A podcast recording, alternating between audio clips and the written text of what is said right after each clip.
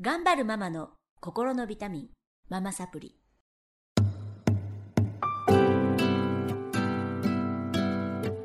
皆さんこんにちはママサプリの時間がやってまいりましたこの番組は上海から世界へ聞くだけでママが元気になるママサプリをお届けしてまいります今日はスタジオの方にですね上海アシンさん上海いらなかった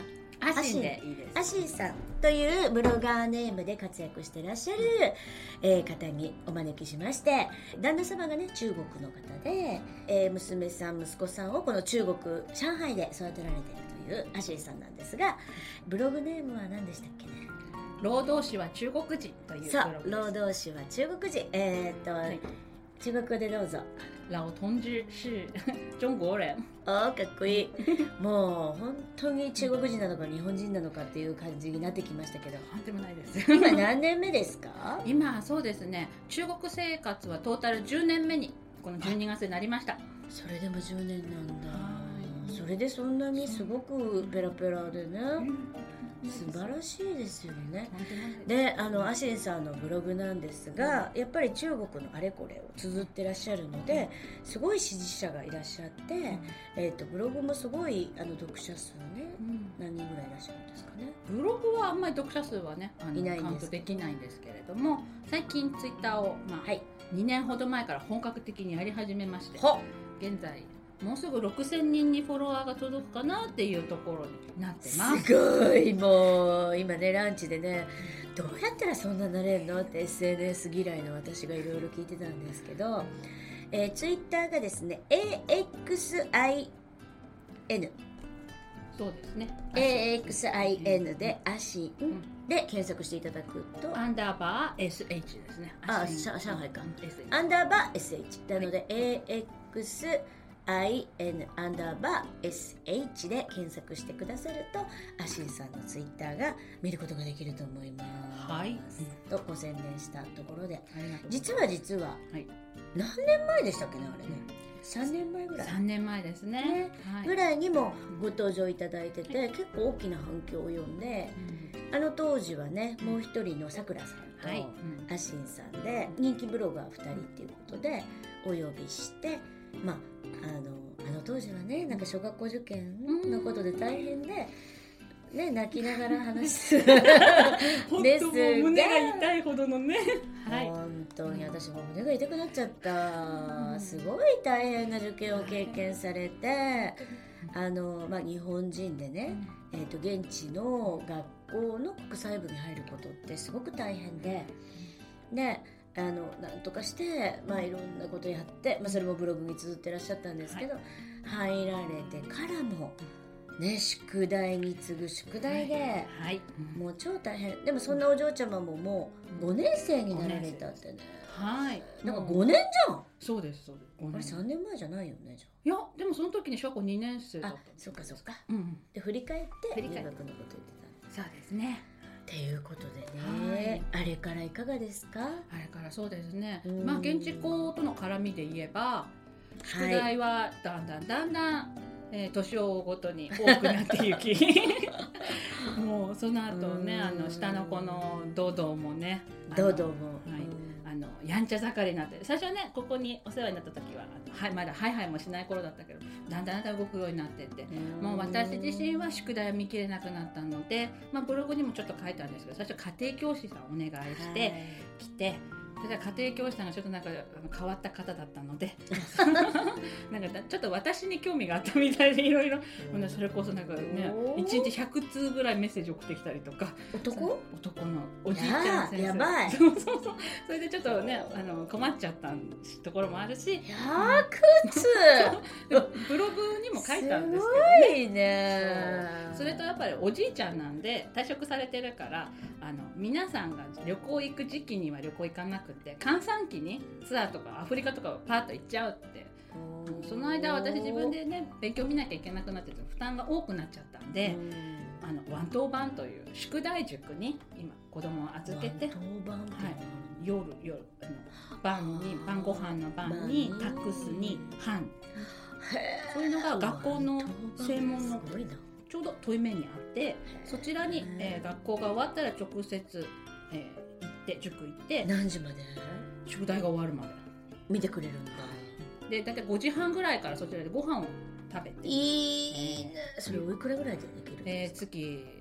えー普通は1年生から4年生は2400元5年生だけは2500円高いそうでも私の中月でしょ月、 2400元元、うんということはだいたい3万から4万そうね本当にあ日本だったらね、あのありますもんね学校同保育、うんでもねそうそんな遅くまで預かってくれないんだよねあのまあやっぱり宿題が本当多い時は宿題が終わるまでが条件なので夜の10時とか、ね誰が教えてるんですえか、ーあの塾の先生が教えてて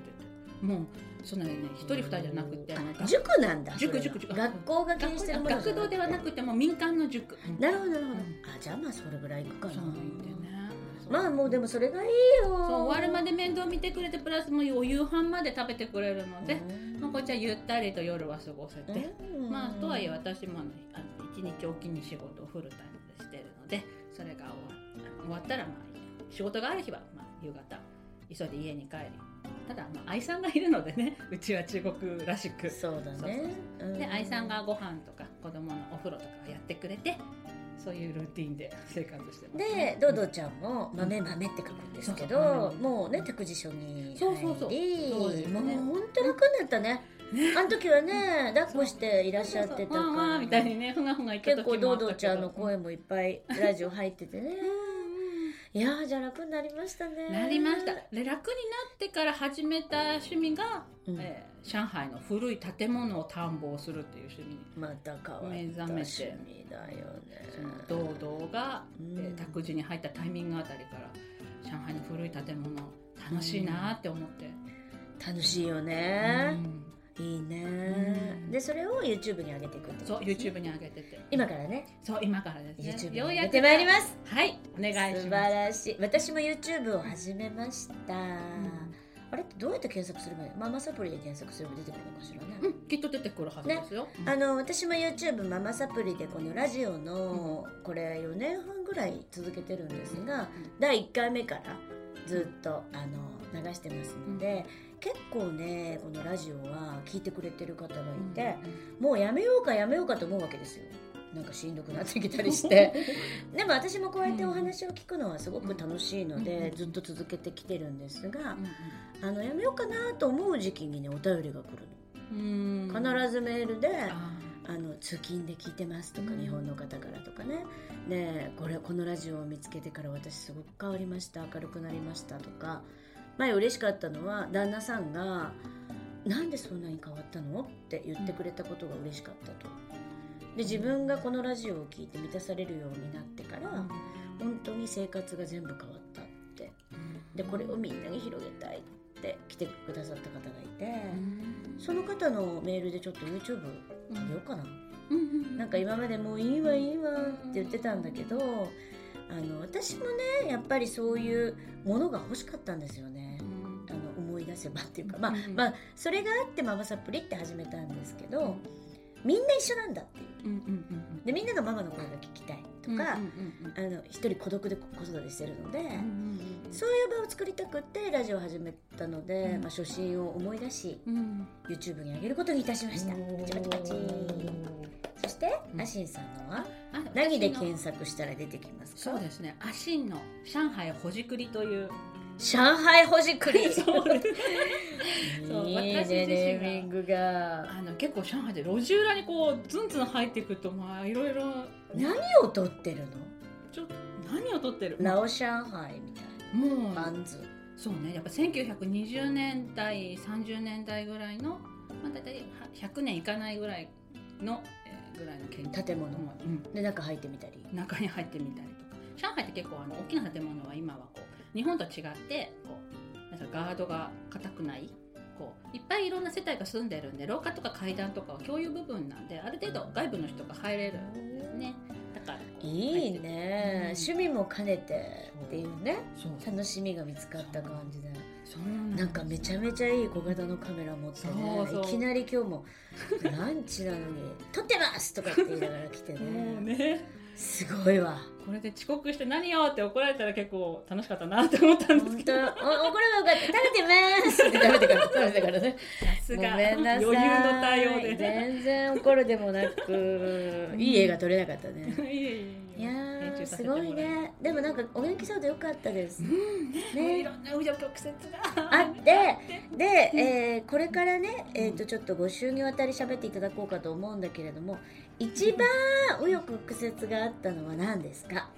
ぱり堂々のことですねドドはいドドちゃん堂々のことですねじゃあドドちゃんのことをはい次週はいお願いしたいかなと思います今日はちょっと自己紹介兼ねてはいアシーさんをご紹介しましたはいそれでは今週はこの辺で終わりにしたいと思いますまた次週改めましてドドちゃんのお話に続きたいと思いますまたお会いしましょうさようならさよなら